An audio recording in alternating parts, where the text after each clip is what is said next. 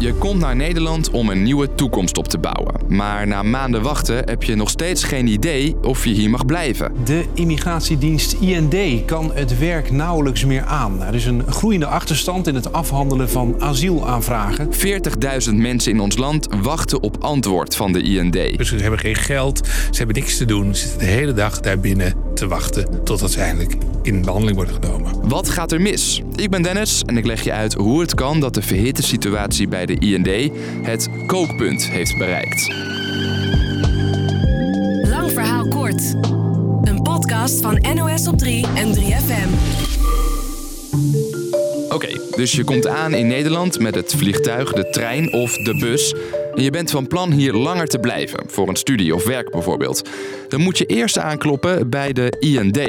Dat is de Immigratie- en Naturalisatiedienst. Zij behandelen de aanvragen van iedereen die in Nederland wil verblijven of die Nederlander wil worden. Zij gaan dan allerlei documenten eh, beoordelen om te kijken waar je vandaan komt en wat de reden is dat je hier wil blijven. Je hoort mijn collega Rolinde Hoorntje. Zij volgt al het nieuws rondom asiel. En die toetsen ze aan de regels die er zijn en dan, dan nemen ze een besluit. Studenten en expats hebben snel de juiste papieren in handen om hier te blijven. Maar zij zijn natuurlijk niet de enige die de grens oversteken. Ook mensen die gevlucht zijn voor oorlog of geweld en asiel willen aanvragen, moeten bij de IND zijn. Dat is bij het aanmeldcentrum in Ter Apel. Er zitten gewoon vier mensen achter een balie en die geven jou een loopbrief mee.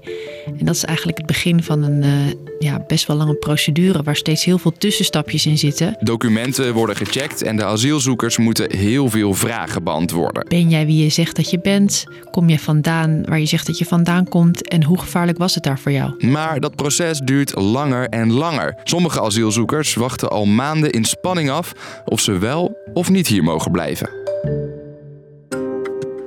Since October, uh, we haven't met with the IND and with any other authority that can study our case or application. Hoe kan het dat het vooral bij asielaanvragen vastloopt?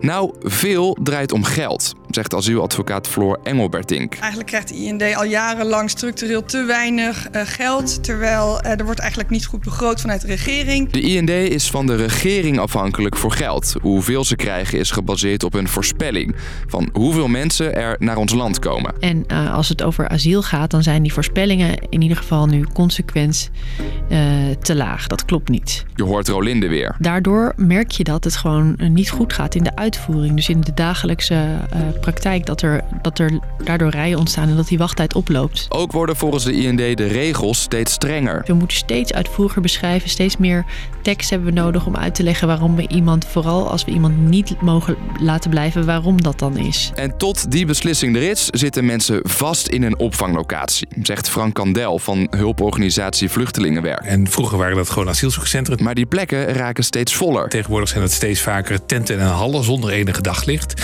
Uh, waar mensen uh, zonder enige privacy, soms anderhalf jaar uh, op een stapelbedje met een gordijntje ervoor zitten te wachten.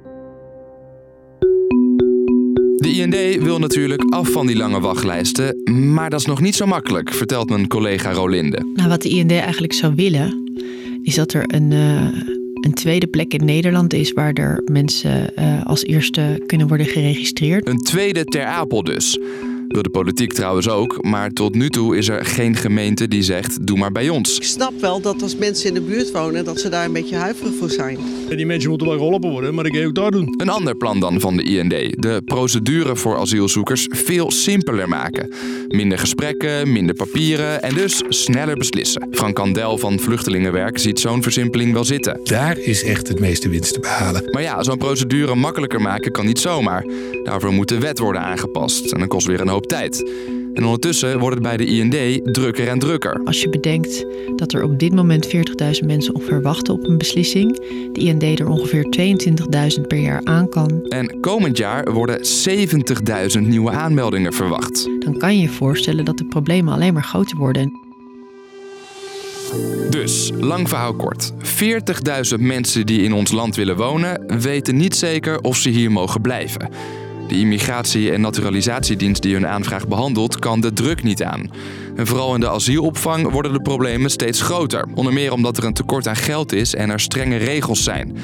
De IND hoopt dat de procedure makkelijker kan worden gemaakt om zo de boel te versnellen. Nou, dat was de podcast weer voor vandaag. Morgen zijn we er weer en thanks voor het luisteren.